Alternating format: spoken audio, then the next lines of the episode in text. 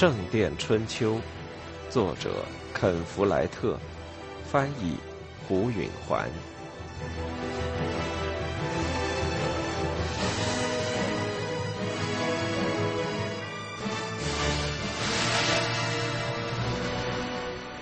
二，阿莲娜在夜幕降临时走进了西门，上了温切斯特的高阶，她又觉得有希望了。在森林里的时候，他曾经觉得他可能会被杀害，而且不会有人知道出了什么事。但如今他回到了文明世界中。当然，这城里仍到处有窃贼和凶手。但他们无法在光天化日之下犯下罪行而不受惩罚。城里有法律，违法的人将处以流放、断肢或绞刑。他记起，只是在差不多一年以前，他和父亲还走过这条街。他们当然骑在马上，他骑着一匹绿色的高头大马，阿莲娜则骑着一匹漂亮的灰色驯马。他们走过宽阔的街道时，人们纷纷让路。他们在城南部有一栋房子，去的时候会受到八个或十个仆人的欢迎。房子打扫一净，地上铺着新鲜的干草，所有的壁炉都点着火。他们住在这里的时候，阿莲娜每天都穿漂亮的衣服，细亚麻布、丝绸、柔软的毛呢。全都染得五光十色。靴子和腰带都是小牛皮的，胸针和手镯上面镶着珠宝。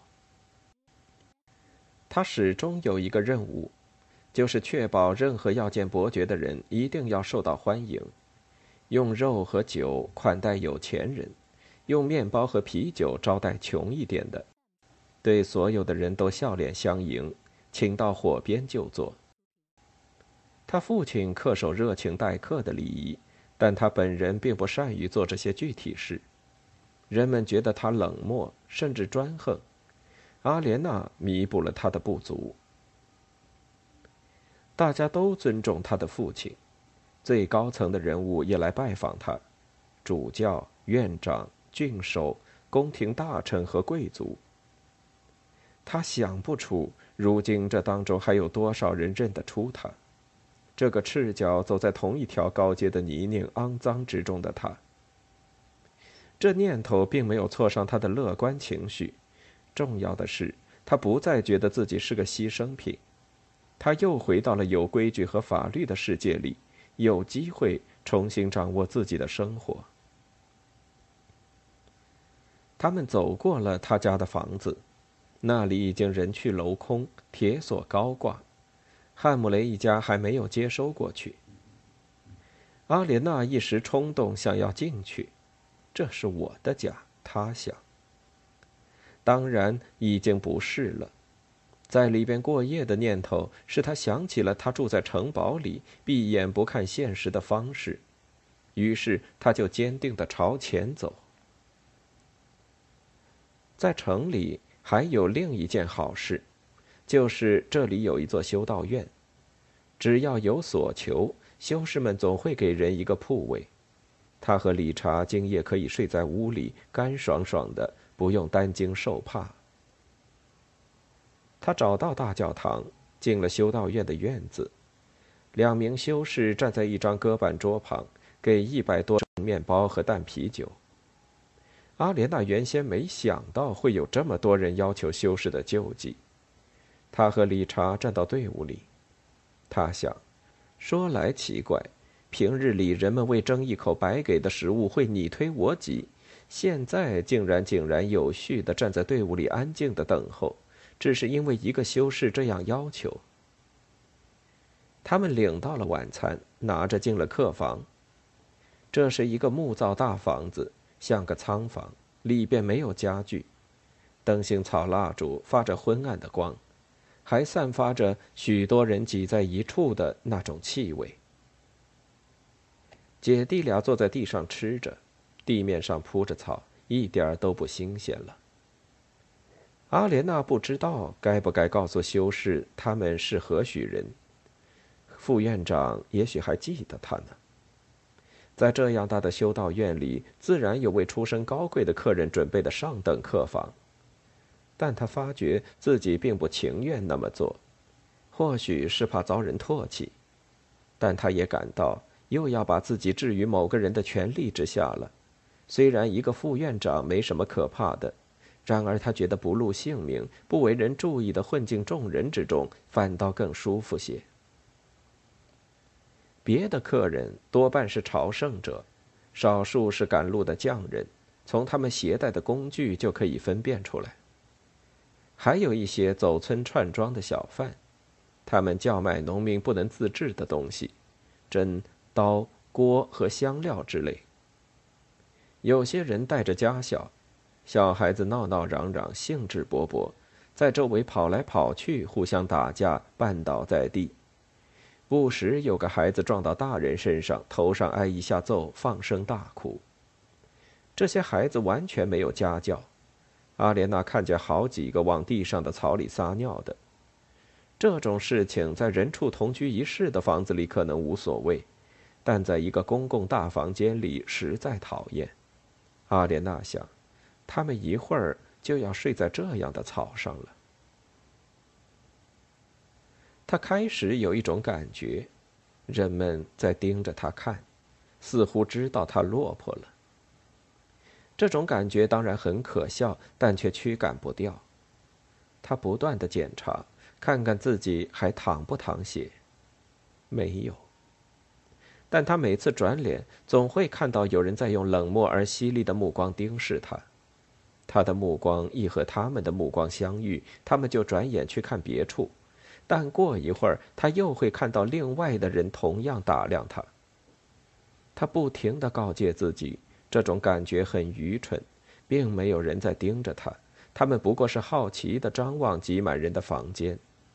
其实他也确实没什么可看的，他和别人在外表上毫无区别，身上一样脏，穿的一样破，精神一样疲倦。但那种感觉却固执存在着。他不由自主的气恼起来。一个男人老引起他的注意，那是一个携家带口的中年朝圣者。他终于发起了脾气，冲他叫道：“你看什么？别盯着我！”他似乎很窘，移开目光，没有言语。理查悄声说：“你何必呢，阿里？”他叫他闭嘴，他就不说了。晚饭后不久，修士们取走了灯光。他们喜欢人们早睡，可以让他们不致去城里的酒馆和妓院鬼混。天亮后，也便于修士们早早的请客人们出门。有好几个单身男人在熄灯后溜了出去，不用说是去寻欢作乐的，但大多数人都蒙着斗篷，蜷缩在地上。阿莲娜已经有好多年没在这样的大房间里睡觉了。她小时候总是羡慕楼下那些人，他们一个挨一个的睡在要灭的壁炉前，房间里满是烟雾和饭味儿，门口有狗守着。大厅里有一种群体感，是老爷家里宽敞空荡的内室中所没有的。那时候，他有时会离开自己的床。踮着脚尖走下楼去，睡在他最喜爱的一个仆人——洗衣工马奇或者老琼的身边。他鼻子里嗅着儿时的气味，昏昏睡去，梦见了他的母亲。通常他记不清他母亲的模样，但这时他竟然清晰的看见了妈妈的面容，眉眼毕现。小巧的五官，羞怯的笑容，苗条的身材，忧虑的目光。他看见了他母亲的步态，稍稍侧向一边，似乎总要尽量贴近墙壁，另一手略略伸出来保持平衡。他能听见他母亲的笑声，那种意想不到的深厚的女低音，随时都会迸发出歌声或笑声，但又总是不敢那样。在梦境中，他清楚了一些清醒时始终弄不明白的事。他父亲让他母亲这么惊惧，压抑他对生活的欢乐感，以致他萎缩了，像一株不得水的花似的枯死了。这一切都如同非常熟悉、非常深知的事情一般涌进阿莲娜的脑海。然而，最让人震惊的是，阿莲娜怀孕了。母亲似乎很高兴。他们坐在一间卧室里，阿莲娜的肚子胀得太大，只好岔开腿坐着，两手交叉放在高高隆起的肚皮上。自古以来的孕妇都是这么做的。这时，威廉·汉姆雷闯了进来，手中拿着长刃的刀。阿莲娜知道他要把刀捅进他的肚子，就像他在树林里捅了那个胖强盗一样。他厉声尖叫，吵醒了自己，一下子坐直了，这才明白，威廉并不在这儿，他甚至也没有尖叫，那声音不过是他头脑里想象的。后来，她就睁开眼躺着，不知道是不是真的会怀孕。他先前没有想到这点，这时候他胆战心惊。要是怀了威廉·汉姆雷的孩子，多恶心！也许不是他的，也许是他那侍从的，他可能永远也不清楚。他怎么会爱这样的孩子呢？他每看到婴儿，就会回想起那可怕的夜晚。他发誓要偷偷生下孩子，一生下就丢掉，任其冻死。农民的孩子太多了，都是这么做的。想着这条出路。他就又飘然入睡了。修士们送来早餐时，天也就刚刚亮，响声惊醒了阿莲娜。大多数客人已经醒了，因为大家睡得都很早，但阿莲娜睡过了头，她太困倦了。早餐是咸粥，阿莲娜和理查大口的吃着，巴不得有面包就好了。阿莲娜思虑着该怎么和斯蒂芬王讲话。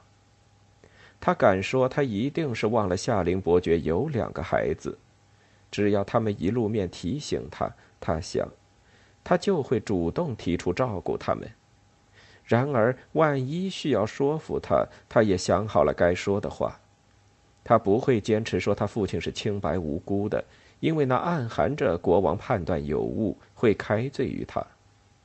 他还决定，他也不说什么抗议册封珀西汉姆雷为伯爵的话。掌权的人都不喜欢把已经决定的事加以更动。是好是坏，反正已经定了。他父亲就爱这么说。不，他只要说他和他弟弟是无罪的，并请求国王给他们一个骑士的才艺，以便他们可以维持生计。理查也可以准备在数年之间成为国王的一名战士，一小块才艺就可以使他能够在国王开恩释放他父亲以后供养他。他不再是威胁，他没了头衔，没了追随者，也没了钱财。他要提醒国王，他父亲曾经效忠于先王亨利，那是斯蒂芬的舅舅。他不会太强硬。只是简明扼要，谦恭又坚决。早餐后，他问修士，在哪里可以洗脸？修士听后有点吃惊，这显然是个不寻常的问题。然而，修士们都喜爱干净。他只给他一个露天的水道，清冷的水一直流到修道院的地里，并且告诫他不要不体面的洗。他这么讲是怕万一有兄弟碰巧看见他，从而玷污了他们的灵魂。修士们做很多善举，但他们的态度着实让人恼火。他和理查洗下脸上的一路风尘，然后就离开修道院，沿着高街上坡到西门一侧的城堡里去。他俩一早就到。阿莲娜希望接待请愿的人可以由此觉得他们态度友好感人，还可以确保他不会在大批晚来的重要人物中被遗忘。然而，城堡墙内的气氛比他预期的还要安静。是不是因为斯蒂芬王已经在此继位很久，没什么人要见他了呢？他不知道他什么时候才会来。他想，四旬斋期间，国王通常都在温切斯特，但他不知道四旬斋从哪天开始，因为他已记不清现在是几月几日。他和理查以及马修住在城堡里的日子，身边没有教室。要塞的台阶脚下站着一个蓄着灰胡子的健壮卫兵。阿莲娜按他随父亲来时那样，径自越过他往里走。但那卫兵横着他的长矛，挡住了他的去路。他专横地看着他，说：“怎么了？你以为你是往什么地方去，我的姑娘？”那卫兵说。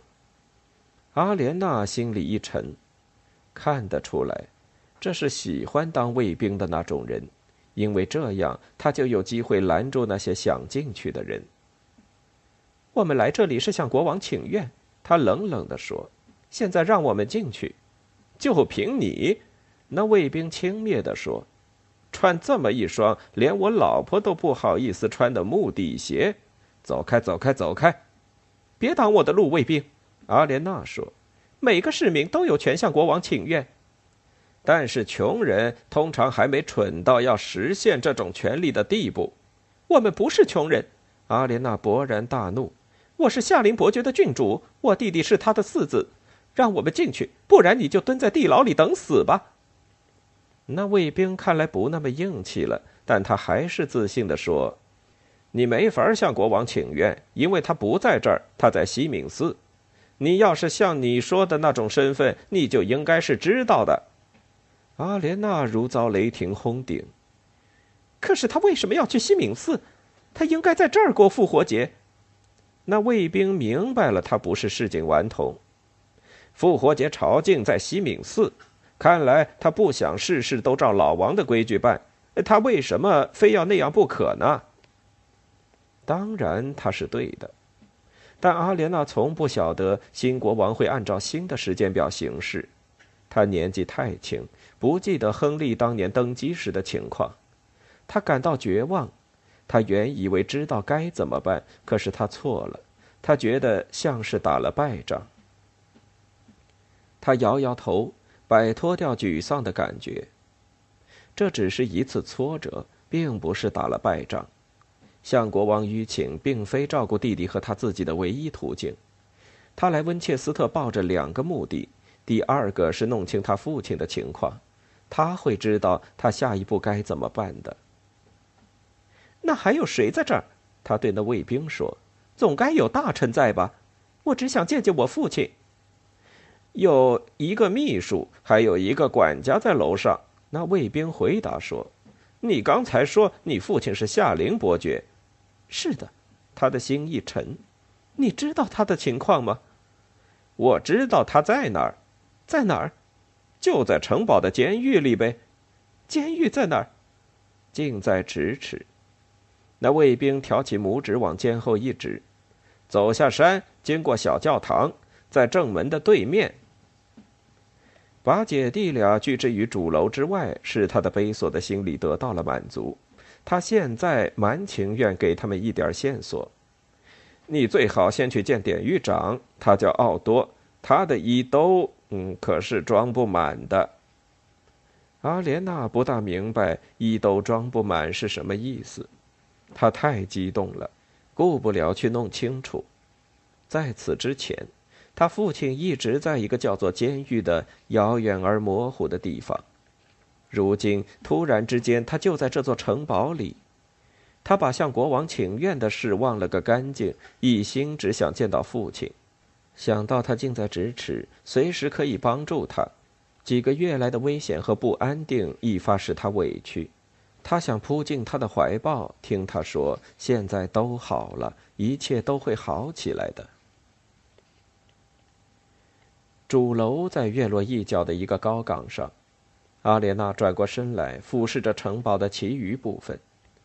这是由高大的城墙围起来的各式各样的石头和木头建筑的大杂烩。那卫兵说过，从这儿下山，经过小教堂。他看到了一座整齐的石头建筑，样子像小教堂，正对着正门。那座门是外墙的一个进口，国王可以从那里不经城里直接进入他的城堡。正对着那座正门，靠近隔开城堡和城市的后墙的，是一座小小的石头房子，可能就是监狱。阿莲娜和理查匆匆走下高岗。阿莲娜不知道父亲现状如何，他们这些坐牢的人有足够的东西吃吗？在伯爵城堡，他父亲的犯人总有硬面包和粥吃，但他听说别处的犯人有时受到虐待。他希望父亲情况良好。他穿过院子时，心提到了喉咙口。城堡很大，里面挤满了房子。厨房、马厩和营房，还有两处小教堂。他知道国王外出了，也就看出了他不在的种种迹象。他绕着房子朝监狱走去，心烦意乱地注意到，没有圈起来的猪羊从门外的近郊踱进来，在垃圾堆上刨食。士兵们无所事事地闲逛，向过路的妇女大声说些下流话。一座小教堂的前廊有人在赌博。那种懈怠的气氛引起阿莲娜的忧心，生怕父亲没有得到适当的照顾。他为他可能发现的情况而害怕。监狱是座久已不用的石头房子，似乎原先住过大臣或法官之类的人，但后来年久失修了。曾经是大厅的楼上已经彻底坍塌，大部分屋顶已经没有了。只有半地下室还完整的保留着，没有窗子，只有钉着大铁钉的木门，门半开着。阿莲娜正犹豫的当儿，一个披着质地优良的斗篷的俊俏中年妇人走过她身边，打开门走了进去。阿莲娜和理查跟着他。房子里很阴暗，有一股尘封的霉味。这座半地下室原是一个敞开的贮藏室。后来被草率砌就的石灰墙隔成了几间小屋，房子尽头的什么地方，一个男人正在哼哼唧唧，声音单调，像是修士在教堂里独自诵经。一进门的地方成了一个小前厅，地中间有一堆火，一张桌子和一把椅子，一个腰上挂着剑的呆头呆脑的大汉正在没精打采的扫地。他抬起头来，向那俊俏的妇人打着招呼：“早安，麦格。”他给了他一便士，就消失在黑暗中。他看着阿莲娜和理查：“你们要干嘛？”“我到这儿来看我的父亲。”阿莲娜说：“他是夏林的伯爵。”“他不是了。”那典狱长说：“他如今是平民巴塞罗缪了。”“何必那么认真呢，典狱长？他在哪儿？”你们有多少钱？我没钱，所以也就别费心要贿赂了。要是你没钱，你就不能见你的父亲。他又自顾自的去扫地了。阿莲娜真想哭，他父亲近在眼前，但却不能见他。那典狱长块头大，还有武器，不理睬他是不可能的。但他身无分文。他刚看到那个叫麦格的女人给了他一便士时，就已经担心了，但还以为那可能是为了得到特许的方便。现在看来，显然不是，一便士是探监的费用。他说：“我会弄到一便士的，我一定尽快给你。不过，你能不能让我们现在就见他一面，只见一会儿？”先弄那一便是去。那典狱长说，转过身去继续扫地。阿莲娜竭力咽下泪水，她禁不住想大喊大叫几句，以便她父亲能够听到她的声音。但她意识到，断断续续的几句话可能会把父亲吓坏，让他情绪低落。那样做只能徒增他的烦恼，而不会让他了解什么情况。他朝门口走去，觉得实在无能为力，简直要疯了。他在门槛处转回了身，他怎么样？只告诉我这一点成吗？他还好吗？他不行了，典狱长说，他要死了。赶紧走吧。阿莲娜泪眼模糊，跌跌撞撞的出了狱门。她往前走着，看不见自己走向何方。她脚下绊上了什么东西，一只羊或是一头猪，差一点摔倒。她抽泣起来。理查挽住她的胳膊，他任凭他引着她走。他们从城堡的正门出去，走到城郊，四周是稀稀拉拉的棚屋和小块小块的田地。最后来到一片低草地里，坐在一根树桩上。我不喜欢你哭，阿丽，理查很动感情地说。他竭力振作精神，他弄清了父亲关押的地方，这很重要。他听说他病了，那典狱长是个很心肠的人，他大概夸大了病情。他现在只要弄到一便士，就能够亲眼见到他，和他谈话，问问他该怎么办，为理查和父亲做些什么。我们怎么才能弄到一便士呢？理查，他问。我不知道。我们没什么可卖的，没人肯借钱给我们。你又没有心狠到敢去偷抢。我们可以乞讨，他说。这倒是个主意。有个看起来很有钱的农民骑着一匹结实的小黑马下山朝城堡走来，阿莲娜跳起来朝大路跑去。那农民走近了，他说：“先生，你给我一个便士行吗？”让开！那人吼着踢了一下马，一路小跑往远处去了。他走回树桩跟前。乞丐通常都是要吃的，要穿的。他垂头丧气地说。我还从来没听说过有谁会给他们钱的。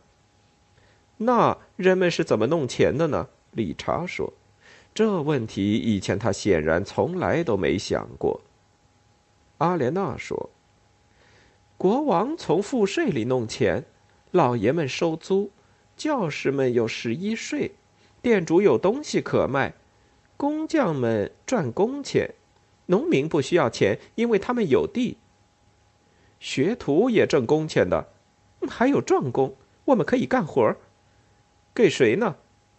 温切斯特到处都是小作坊，制革的和织布的。阿莲娜说，他又感到乐观起来。城里可是找活干的好地方。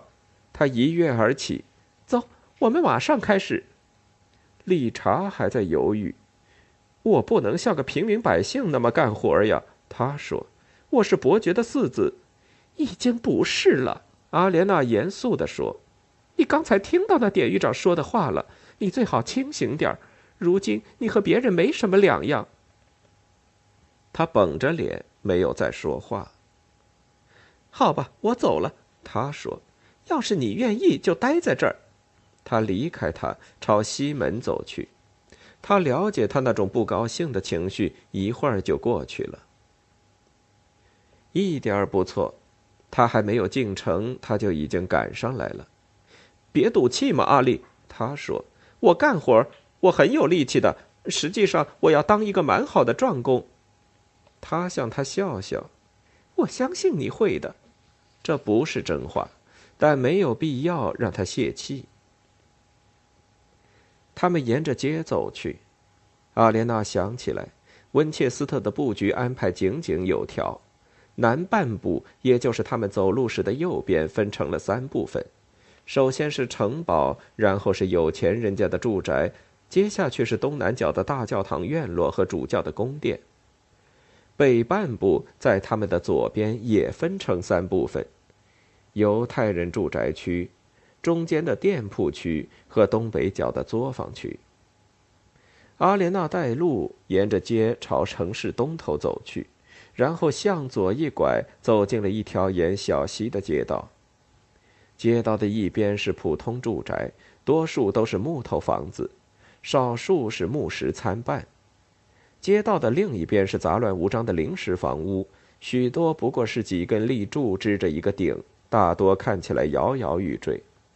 有几处地方搭了桥，或架了几块厚木板，越过小溪，通进房子里边。而有些房子实际是跨桥修建的。在每座房里、院里，男男女女都在干着需要大量水的活儿：洗木头、揉皮革、浆洗或漂染布料、酿淡啤酒。还有些工作是阿莲娜看不明白的，各种不熟悉的气味，酸的、辣的、硫磺味和烟熏味、木头味和腐烂味直冲鼻孔。所有人都手脚不停地忙着，当然，农民也有很多事情要做，而且干得很辛苦。但他们干活不紧不慢，总有时间停下来喘口气。查看点新鲜事，或者和过路人搭话聊天。作坊里的人从来不抬头，他们的活儿像是要他们聚精会神、全力以赴。他们手脚利落，不管是扛包、倒大桶的水，还是敲打皮革或布匹，他们在东倒西歪的工棚里的昏暗光线下，做着神秘奇妙的事情。使阿莲娜联想起描绘地狱的图画里魔鬼们在搅拌大锅里的东西。他在一处作坊的外边停了下来，里边的人干的活儿他知道，漂布。一个很有力气的女人从小溪里打回水来，倒进一个镶了铅边的大石槽里，还不时从一个口袋里掐出一定量的漂土加到槽里。大石槽里面是完全泡在水里的毛泥，两个男人正用大木棒敲打石槽中的毛泥。阿莲娜想起，那叫漂工棒。经过这道程序，毛泥就会收缩变厚，更能防水。漂土还可以从羊毛里滤出油脂。